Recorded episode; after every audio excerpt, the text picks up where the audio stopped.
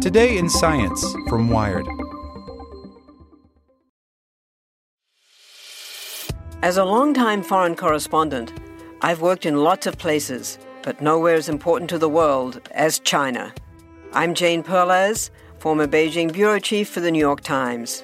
Join me on my new podcast, Face Off US versus China, where I'll take you behind the scenes in the tumultuous US China relationship. Find Face Off wherever you get your podcasts. Want to learn how you can make smarter decisions with your money? Well, I've got the podcast for you.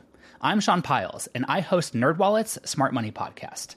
Our show features our team of nerds, personal finance experts in credit cards, banking, investing, and more. And they'll help you make the most of your money while cutting through the clutter and misinformation in today's world of personal finance. You'll get clarity on strategies to help you build your wealth, invest wisely, shop for financial products, and plan for major life events. Listen to NerdWallet's Smart Money Podcast wherever you get your podcasts. Welcome to the spoken edition of Wired.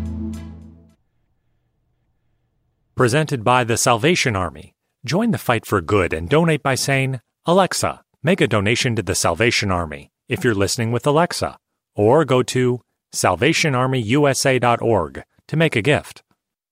A brain eating amoeba just claimed another victim by Robbie Gonzalez. The temperature in Waco, Texas was approaching 83 degrees last Thursday when Mia Mattioli arrived in search of Naegleria fowleri, a brain eating, warm water loving amoeba that kills almost every person it infects. An environmental engineer at the Centers for Disease Control and Prevention, Mattioli spent the day at BSR Surf Resort, a local water park, filling 50 liter jugs with samples from the facility's various attractions. When she finished, she checked her containers for leaks, double bagged them, and stowed them in a rolling cooler with no ice. Naegleria doesn't like the cold, so we ship our water samples at room temperature, says Mattioli, who wrapped the coolers tight, drove them to FedEx, and shipped them overnight to the CDC's Environmental Microbiology Laboratory in Atlanta, Georgia, for analysis. What brought the CDC to Waco was this. One week prior, some 1,600 miles away, 29 year old Fabrizio Stabile had been mowing his lawn in Ventnor City, New Jersey, when a headache forced him to stop and rest. That was Saturday, September 16th. According to a GoFund page created in his memory, Stabile was admitted to AtlantiCare Regional Medical Center with a fever and a swollen brain. On Thursday, doctors detected Naegleria fowleri in Stabile's cerebrospinal fluid. By Friday, he was dead. His diagnosis? primary amoebic meningoencephalitis, or PAM for short. Stabile's doctors probably weren't looking for brain eating amoebas when he first arrived. The symptoms of Naegleria infection look flu like at first, and later like other, more common forms of meningitis. PAM is very, very rare. Since 1962, the CDC has recorded just 143 case reports, an average of fewer than three victims a year though all but four have perished. The last reported U.S. case was in 2016.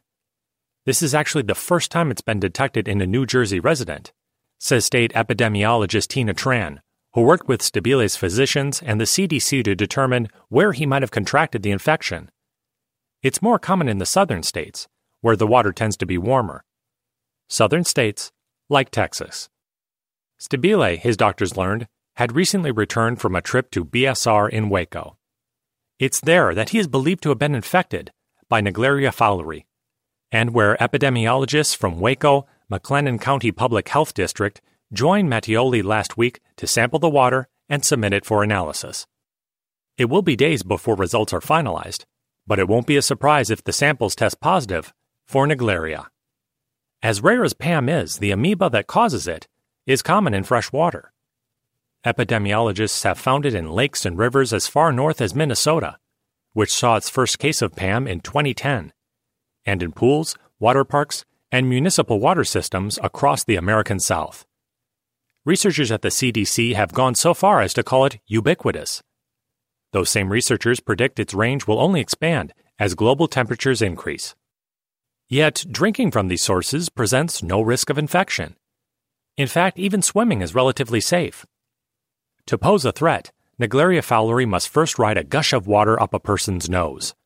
There, on exceedingly rare occasion, it finds a foothold on the mucous membrane lining the nasal cavity, migrates along the olfactory nerves, and invades the victim's brain. It then releases cell rupturing molecules and feasts on tissues in the frontal lobe using mouth like feeding structures that microbiologists refer to as food cups. Symptoms appear within 10 days of exposure. In all but a small number of cases, death follows within another five. Naegleria infections are so deadly, their killing mechanism so ghastly, that they produce a kind of PR paradox for public health officials. Most experts think that PAM is underdiagnosed. The average mortality rate in the U.S. might be closer to 16 people per year. But even so, the odds of any one person succumbing to a brain eating amoeba are vanishingly slim. Yet the fact that PAM cases are almost always fatal, well publicized when they are diagnosed, and typically involve children means that they tend to stir up fear and confusion among residents of affected communities. Broadly educating people and medical providers entails also schooling them in all the reasons Naegleria is unlikely to strike them. The public health message we've been stressing in New Jersey is that you can't transmit PAM from person to person, says Tan. The fact is, you will almost certainly not die of Naegleria fowleri. Even at 16 deaths in the U.S. per year, that's 1 in 20 million chance you're much better off worrying about car accidents or diabetes. Or, if you want something to worry about while swimming, drowning.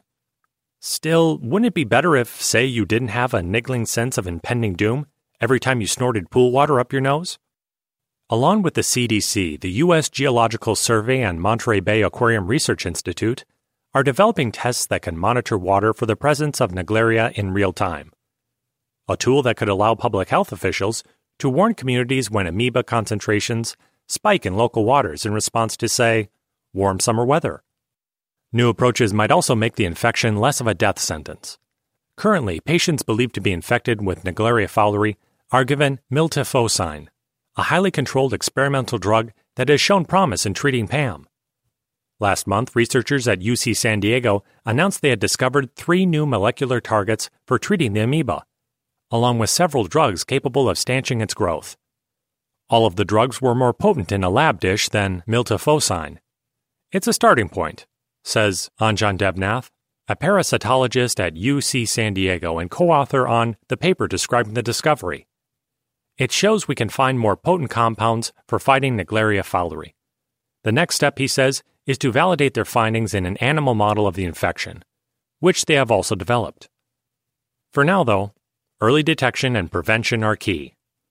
Mattioli underscores the importance of water management protocols. In facilities that use treatments and disinfectants, you should hope to not find any Naegleria in that water, she says. But treatment procedures can vary from place to place, especially at water parks, which may draw on water from various sources to fill their attractions. Each investigation teaches us a little more about how to decrease the risk of growing, harboring, or contracting this rare infection Mattioli says, and how to prevent it from becoming common. Want to learn how you can make smarter decisions with your money? Well, I've got the podcast for you. I'm Sean Pyles, and I host NerdWallet's Smart Money Podcast. Our show features our team of nerds, personal finance experts in credit cards, banking, investing, and more. And they'll help you make the most of your money while cutting through the clutter and misinformation in today's world of personal finance. You'll get clarity on strategies to help you build your wealth, invest wisely, shop for financial products, and plan for major life events. Listen to NerdWallet's Smart Money Podcast wherever you get your podcasts.